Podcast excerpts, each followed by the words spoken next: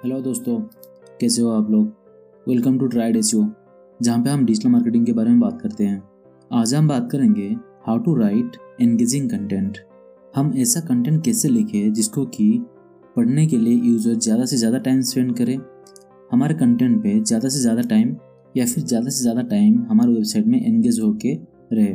जब भी bounce rate की बात आती है या फिर एग्जिट रेट की बात आती है या फिर डोलिंग टाइम की बात आती है, बात घूम फिर के कंटेंट पे ही आती है। आपकी कंटेंट जितनी अच्छी हो, लोग उतना ज़्यादा टाइम आपके वेबसाइट में स्पेंड करेंगे।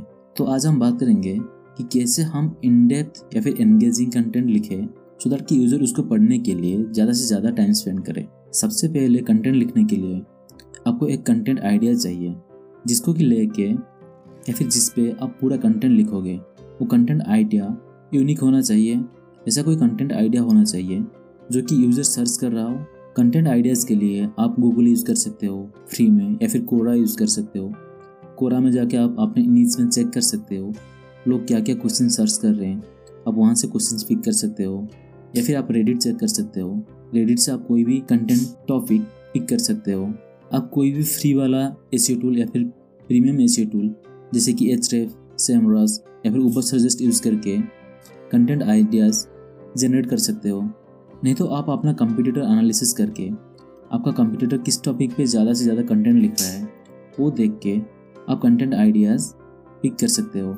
उसके बाद आपको उस कंटेंट आइडियाज़ के रिलेटेड बहुत सारे कीवर्ड रिसर्च करना पड़ेगा। आपको informational keyword and transactional keyword दोनों को पिक करना चाहिए। आपके कीवर्ड्स में high volume keyword medium volume keyword and low volume keyword सब तरह के कीवर्ड्स होने चाहिए। आप जितना ज़्यादा हो सके आपके टॉपिक के रिलेटेड क्वेश्चन सर्च करने की कोशिश करो, जो कि आपको गूगल के सर्च में पीपल ऑल्सो सर्च में आपको मिल जाएगा। आप वहाँ से क्वेश्चन पिक कर सकते हो।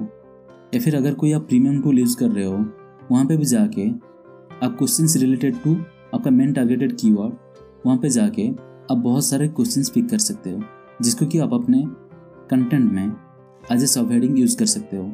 जब भी आप कंटेंट लिख रहे हो, कोशिश करना है कि आप एक्टिव वॉइस में ही लिखो। आपका कंटेंट ऐसा साउंड करना चाहिए जैसे कि आप किसी से डायरेक्टली बात कर रहे हो वन ऑन वन आपको ज़्यादा से ज़्यादा आई एंड यू का यूज़ करना चाहिए कंटेंट लिखते टाइम ऐसा नहीं कि कंटेंट लिखते टाइम आप बस क्वांटिटी पे ही ध्यान दो और ज़्यादा से ज़्यादा वर्ड यूज़ करो अपने कंटेंट में। नहीं, आपको क्वालिटी पे भी ध्यान देना चाहिए। आप अच्छे क्वालिटी का इनडेप कंटेंट लिखिए। अगर वो 2000 वर्ड प्लस होता है तो भी ठीक है।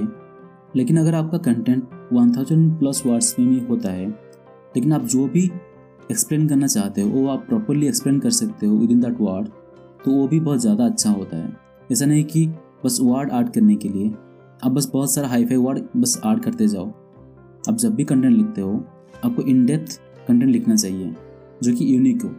ध्यान रखना कभी भी आप किसी दूसरे वेबसाइट से कंटेंट कॉपी मत करना, क्योंकि आजकल गूगल इतना स्मार्ट हो गया है कि उसको समझ में आ जाता है कौन सी वेबसाइट में ओरिजिनल कंटेंट है, कौन से वेबसाइट में कॉपीड कंटेंट है। जब भी आप कंटेंट लिखते हो, ध्यान रहे कि आपका जो भी मेन टारगेटेड कीवर्ड है, वो आपका फ़र्स्ट हंड्रेड वर्ड्स में एंड लास्ट हंड्रेड वर्ड्स में आना चाहिए। अब कभी भी कीवर्ड स्टपिंग करने के लिए कोशिश मत करो। अब अपने कंटेंट में पॉइंट फाइव परसेंट ही अपना कीवर्ड ऐड कर सकते हो। फॉर एग्ज़ाम्पल आप एस के बारे में लिख रहे हो। आपका कंटेंट दो हज़ार वर्ड्स का है तो वहाँ पे आप एस बस पॉइंट फाइव परसेंट टाइम ही यूज़ करना। लेकिन आप एस के रिलेटेड और सारे कीवर्ड्स भी यूज़ कर सकते हो।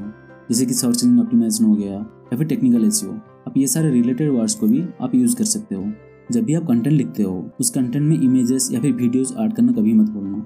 आप जितना ज़्यादा इमेज ऐड करोगे या फिर कंटेंट को जितना अट्रैक्टिव बनाओगे, लोग उतना ज़्यादा टाइम आपके कंटेंट में एंगेज होकर टाइम स्पेंड करेंगे।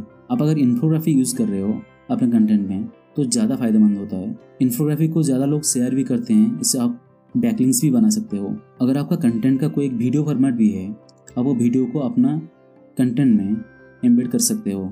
उससे आपको थोड़ा ज़्यादा डोलिंग टाइम मिल जाएगा। जब भी आप कोई टेक्स्ट कंटेंट लिखते हो, ध्यान रखना कि पैराग्राफ्स ज़्यादा बड़े नहीं होना चाहिए। मैक्सिमम टू थ्री सेंटेंसेस का ही होना चाहिए। अगर आप बहुत ज़्यादा लंबा पैराग्राफ यूज़ कर रहे हो तो लोग वो पैराग्राफ पढ़ने के लिए बहुत बोर हो जाते हैं और वो आपको वेबसाइट छोड़ के चले जाएँगे। जब भी आप कंटेंट पब्लिश करते हो अपनी वेबसाइट में जितना ज़्यादा हो सके रिलेटेड टॉपिक पे आप इंटरनल लिंकिंग करना ना भूलें। आप जितना ज़्यादा इंटरनल लिंकिंग करोगे, लोग इतना ज़्यादा आपकी वेबसाइट में टाइम स्पेंड करेंगे। जैसे मैंने पहले बोला, आप जब भी कीवर्ड रिसर्च करते हो अब उस टाइम आपको बहुत सारे क्वेश्चन पिक करना चाहिए आपका कंटेंट से रिलेटेड तो उस सारे क्वेश्चन को आप आज सब अपने कंटेंट में यूज़ कर सकते हो। उससे होगा क्या? कोई भी अगर गूगल में कुछ भी सर्च करता है, वो आज एक क्वेश्चन ही सर्च करता है। तो उसको, उसका आंसर मिल जाएगा आपके कंटेंट में। तो जितना ज़्यादा हो सके आप अपने कंटेंट में क्वेश्चन स्टार्ट करिए। वो आपको ज़्यादा हेल्पफुल होगा। जो भी आप इमेज यूज़ कर रहे हो, ध्यान रखना कि वो इमेज हाई क्वालिटी का होना चाहिए और वो इमेज का अल्ट टेक्स्ट में आपको अपना मेन टारगेटेड कीवर्ड देना चाहिए। तो ये थे कुछ तरीके कैसे हम अच्छे कंटेंट लिख सकते हैं। अगर आपको ये पॉडकास्ट पसंद आया तो प्लीज़ इसको लाइक कीजिए एंड शेयर कीजिए। एंड कमेंट करना ना भूलिए। Thank you for listening